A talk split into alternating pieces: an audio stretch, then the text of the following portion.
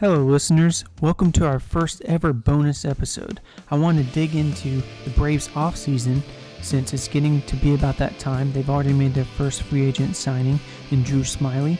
I kind of want to talk to you guys about that move as well as other moves that we could expect. Um, we can also look at different guys that are no longer on the Braves team that left to free agency or retirement or whatever, and we can kind of dig into team needs and stuff like that. So let's get into our first bonus episode ever.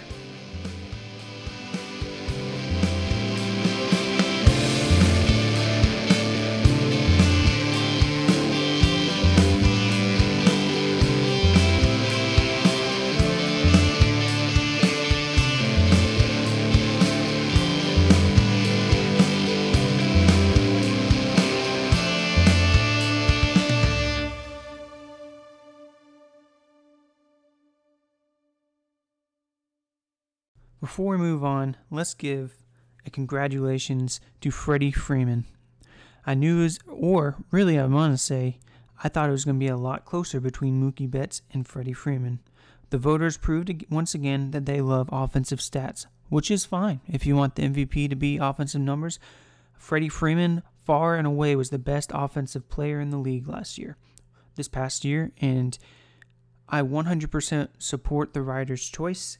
I'm a huge Freddie Freeman fan. Much deserved. Congratulations, Freddie Freeman. So let's take a look at the Braves roster, the turnover, and stuff like that, so we can kind of get a better idea of where the Braves stand. All right, we need to look at things like players that are leaving, players that have uh, that have already been signed, and stuff like that. So let's take a look at the roster as it stands. Okay, we have a few guys that are guaranteed contracts for the Braves. Ronald Acuna, he's going to be on the team till 2026. Uh, and that also includes a buyout for 2027, so maybe up to 27, depending on which route the Braves go. We got Ozzie Albies with uh, through 2025. He has a buyout in 2026. Will Smith through 2022. There's also a buyout for 23. Freddie Freeman is just through the end of this year. By this year, I mean 2021, the upcoming year. So, for the future of this episode, if I say this year, I'm talking about 2021. Like, if there, if a contract is through this year, if I happen to say that, I'm referring to this upcoming year, 2021 season. Ender Inciarte, one more year on his contract through the end of the year, 2021. Travis d'Arnaud, same situation, and Chris Martin, same situation. We also have arbitration eligible players, which means the Braves have to choose to tender them their contract. The actual amount is not guaranteed in a sense that we don't know the exact number because the Braves will offer them a contract. The players will either accept or take them to arbitration. The way this works, though, is they have to decide that they want to keep the player first. And then once they decide they want to keep the player, then they go into the hey, we're going to give you a contract. It's not one of those things where it's like, for example, Johan Camargo, they wouldn't be like, hey, we want to give you 1.5. And he says, nah, I don't want that. And then they just release him. It's, hey, who are you going to tender a contract to? They say, they tender the contract. And then they say, this is the amount. If the player agrees to that amount, they take the amount. If not, they'll go to arbitration, and arbitration will decide how much the player is going to make. Arbitration eligible players we've got Camargo, Grant Dayton, Adam Duvall, Max Fried, Luke Jackson, AJ Minter, Mike Soroka, and Dansby Swanson. What that means is technically they're under team control and they're on a year by year basis until they sign in a free agent extension or an extension. Technically, is how it works. So Guys like Dansby Swanson, Mike Soroka, they're under team control, meaning that the team decides to tender them a contract year in and year out. The player cannot opt for free agency. Odds are that Luke Jackson may not make the team of those. Uh, depending on if any other players are signed from now till the till the arbitration process takes place. I would say Camargo did not do enough to stay on the roster. Um, there's a chance that he might stay on the team, but there's a chance that he may not. People that left, Darren O'Day, the Braves declined his option. I was very, very surprised on that one. It was not very expensive, uh, and he did very, very well. I'm, I'm actually really shocked that they did not tender him a 3.5 million club option. That was a shocker to me, especially considering that they signed Drew Smyly to 11 million, but we'll get into that later. People that have left O'Day, Marcell Ozuna, Cole Hamels, Mark Melancon, Shane Greene, Nick Markakis, Tyler Flowers, Adeiny Hechavarria, Pablo Sandoval, Josh Tomlin, but the Braves re-signed Josh Tomlin, and Tommy Milone. So, Josh Tomlin also got re-signed for 1.5, I believe it was.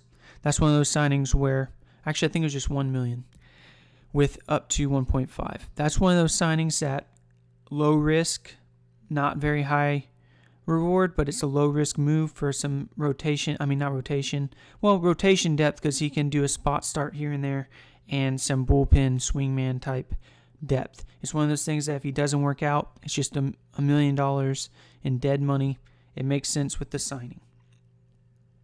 So that leaves us with what are the needs? Well, the Braves need to fill some holes and the main holes they need to fill is they lost some big pieces in the bullpen. They lost Melancon and they lost Shane Greene and O'Day. So they had the option to keep O'Day. They didn't keep him, so he's off the board. Melancon and Shane Greene. Melancon has a much higher odds of being signed because he won't cost nearly as much as he did last year. He was on the tail end of a uh, arguably bad contract. Um, but because when he signed his contract, uh, closers were in high demand, so uh, he got paid a lot. Um, Melancon was a great piece for the Braves, so I'd love to have him back. Uh, I believe he will make significantly less, but who knows? Uh, Charlie Morton was projected at eight million for one year, and the Braves just signed Smyly to 11 million for one year. So the market is going to be extremely strange this year because of COVID. Uh, teams that are in contention that may not have been in contention two years ago, and things like that. Uh, you got teams like the Padres and the White Sox that are, are very active that were not active two years ago. Um, you got the Yankees who are really close to the luxury tax. So will they make a splash? Who knows? Uh, things like that. So it's going to be a weird offseason. But the Braves need to fill a few spots in the bullpen. They 100% need to upgrade at third base. Uh, Austin Riley has been given some time, but both times that he's played, he has brought negative value.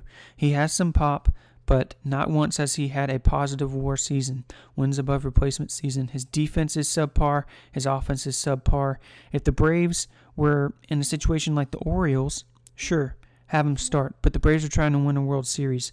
They're getting to the point to where it's World Series or bust, especially since they came within two runs of beating the team that won the World Series. So the Braves are close. They need something to put them over the edge. There's a huge hole at third base. That's where they need to fill that. The Braves also need to fill Marcelo Ozuna's production. I'm sad to say I do not think Ozuna will be back for two reasons. One, there's no guarantee that there will be a DH spot. So the Braves are a little bit iffy on that. They also are not privy to spending a ton of money on long term contracts. Really, they only do that to guys that were already in the organization, like Acuna or Freddie Freeman, Ozzie Albies, people like that, uh, when they get them early, not once they reach free agency.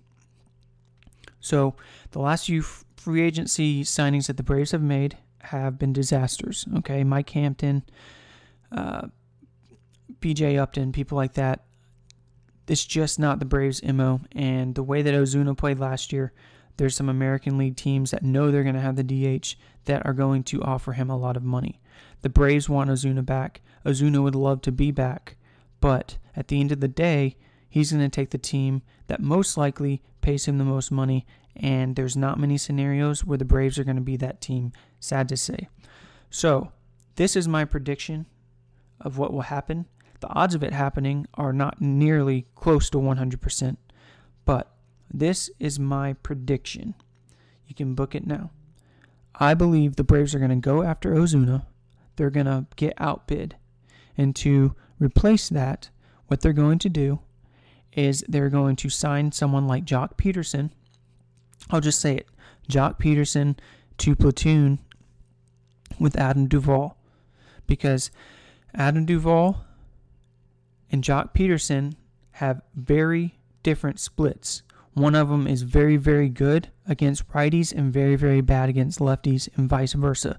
So they will complement each other very, very well. Joc Pederson is known for being a platoon player at this point in his career, as is Duvall. Duvall is not very expensive. Joc Pederson will not be very expensive.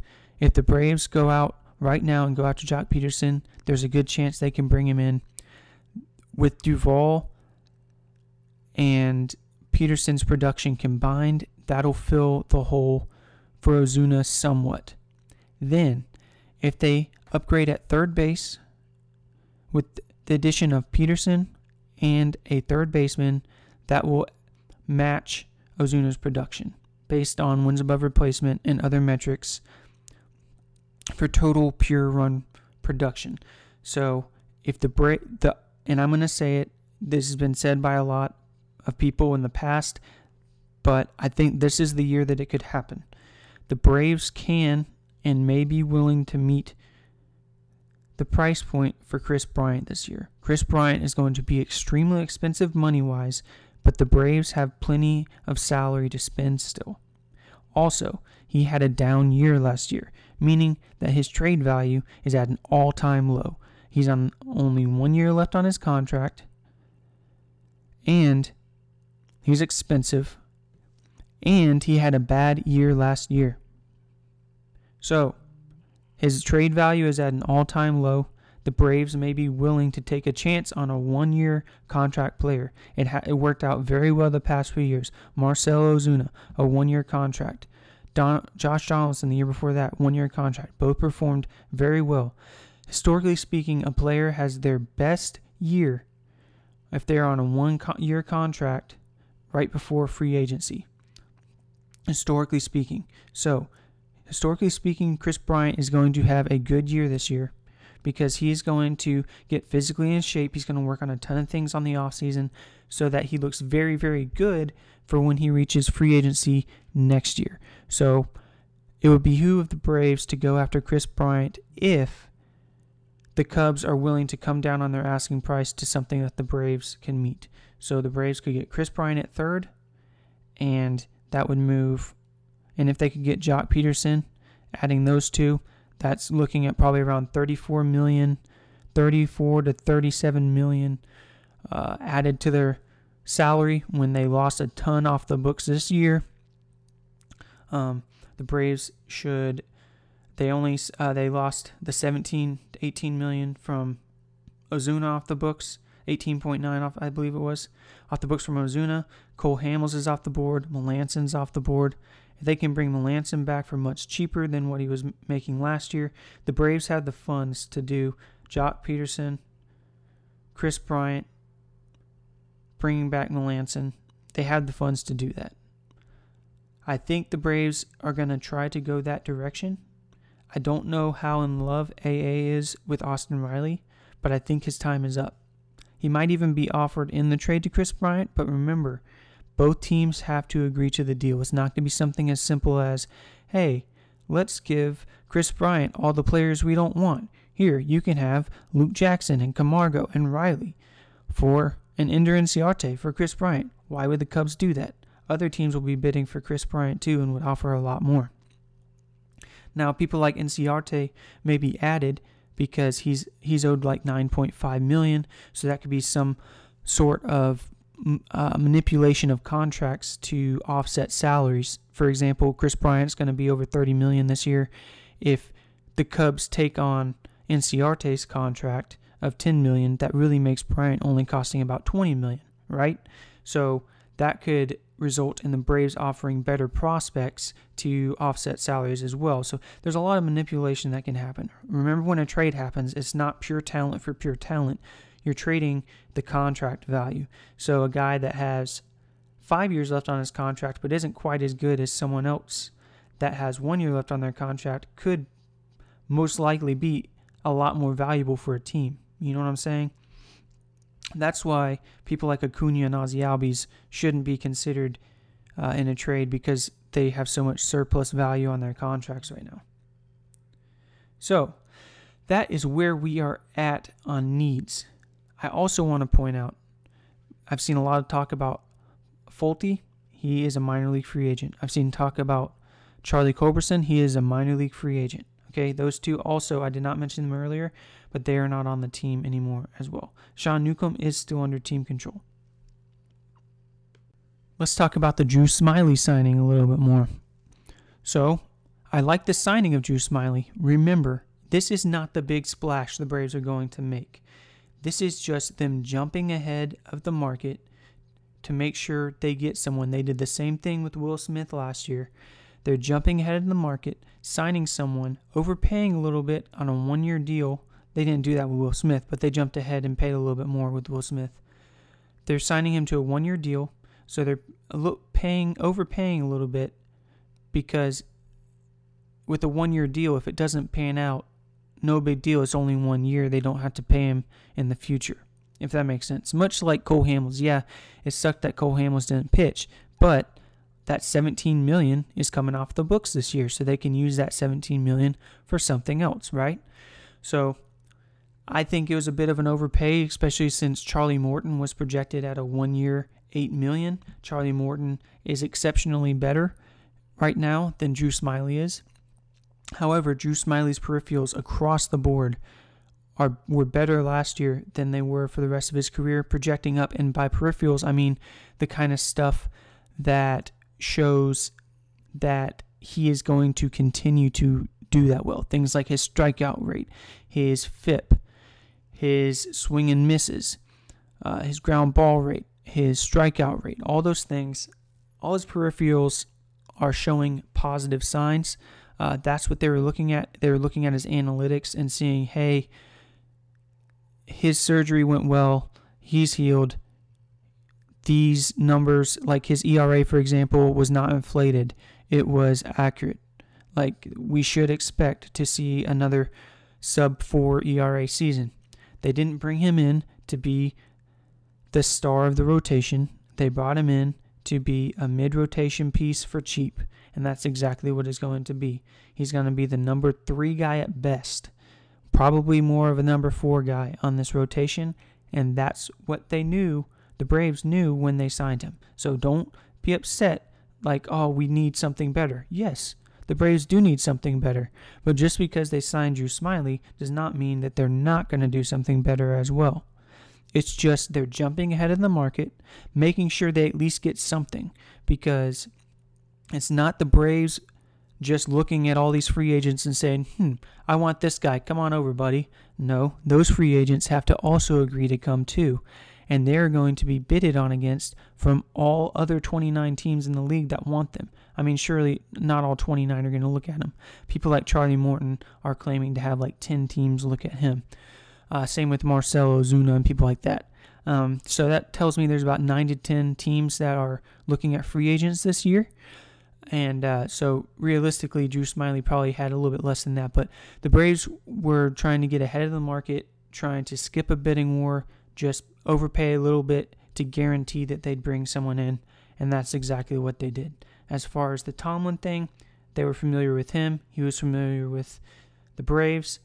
They just wanted some cheap depth, and that's what they got. I'm fine with the signing. These are not two signings that we would be excited about, but they are depth pieces that makes sense. At the beginning of the year last year, we talked about how, well, one thing that the Braves are good at is they have a bunch of depth. Well, you can see how quickly that changed with the Braves rotation. They needed added depth, and they went and got it. Is Drew Smyly going to be the difference maker to take them to the World Series? Absolutely not. Is Josh Tomlin going to be the difference maker? Absolutely not. But that's not why they were brought in. They were not brought in to be difference makers. They were brought in to fill some holes. And that's what they did. You will most likely see something. There will pro- most likely be a splash this season. The Braves are primed for a splash this year with some type of big move. It's probably going to be in the third base department, maybe starting pitching, but most likely it's going to be in the third base department. is where their big splash will be. Because if you look at it mathematically, if you improve your weakest link with one of your new better players, you just increased your total value by quite a bit. Let's use some simple math here. We'll look at war. Let's say you're replacing a negative 2 war player with a 2 war player. Your team just gained 4 war even though you only added a 2 war player. Negative 2 plus 4 equals 2. Does that make sense?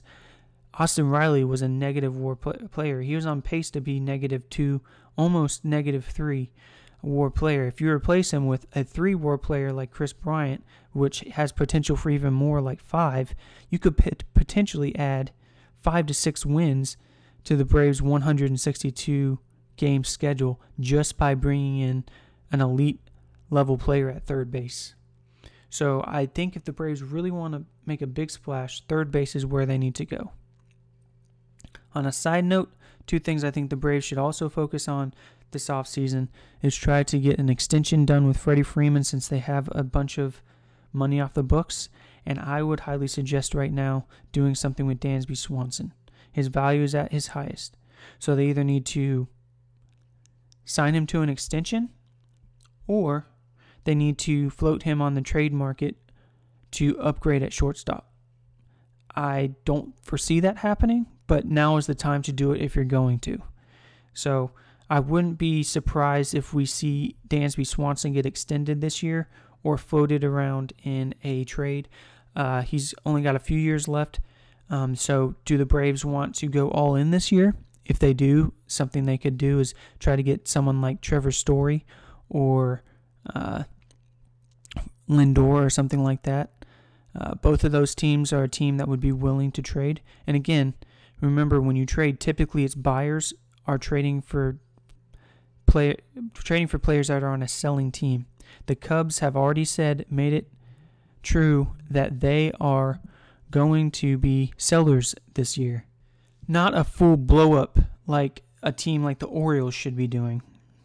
More so a reconfiguration, much like the Yankees did a few years ago when they traded off some of their good players and retooled. Okay, it's it's very rare. It doesn't happen that often.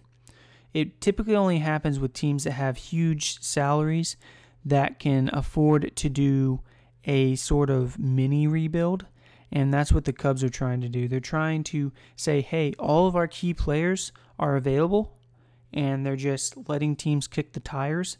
And then, based on what moves they make there, they'll keep the other players and kind of try to not do a full breakdown because they have the type of salary and enough core players that they can kind of just stay, take a step back for a year or two and kind of become competitive uh, a little bit quicker. Um, they won't do it as fast as the Yankees did uh, because they don't have they don't have quite as much money as the Yankees, and they don't have quite as much of a core as the Yankees did back in the day, uh, back a few years ago when they did that, back when they traded Chapman and people like that. Um, back when they got Clint Frazier, back in that time frame is what I'm talking about. So, uh, yeah, so that's what the Cubs are doing, and that's why it's very possible this year, much more likely this year, that Kris Bryant will be traded and that the Braves have a much higher chance this year to get Kris Bryant from the Cubs. Now, I've seen a lot of people say, oh, I don't want Kris Bryant or whatever. I get it. You don't want him on the team or whatever because he had a bad year last year. But let's remember, it all depends on what the Braves give up to get him. Okay? It's not like black or white. It's there's a gray area in there. What was the cost versus what you get? If that makes sense. If it's just money, just take on the salary and gamble on a one-year deal from a guy that has years past of being an elite player. If the Cubs are asking for top prospects like Drew Waters and or Cristian Pache or something like that, no. I don't see I don't foresee that being happening, especially with Kris Bryant having only one year left on his contract with a down year last year. So ultimately, it comes down to the cost. But I'm, what I'm saying is, if it is a good deal for the Braves, don't be mad that they get Kris Bryant because even with him having a down year last year, he still was tremendously better than the value that Austin Riley had, with the potential to have much higher value than that based on it being his contract year. Thank you so much for joining in on the first ever bonus episode. Don't forget to review on Apple. Five star rating would be awesome. It helps people find the podcast that didn't know it existed. Also, I will continue to do this periodically, and I promise as soon as I get back into it, we're going to have weekly episodes again.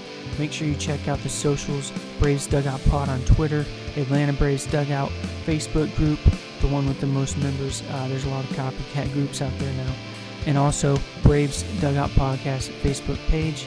We also have a website now, trying to work on get things up on YouTube, so keep an eye out for that. Also, if you would like the scripts for the show, uh, just let me know and we'll make it work. Thanks so much for listening. As always, go Braves.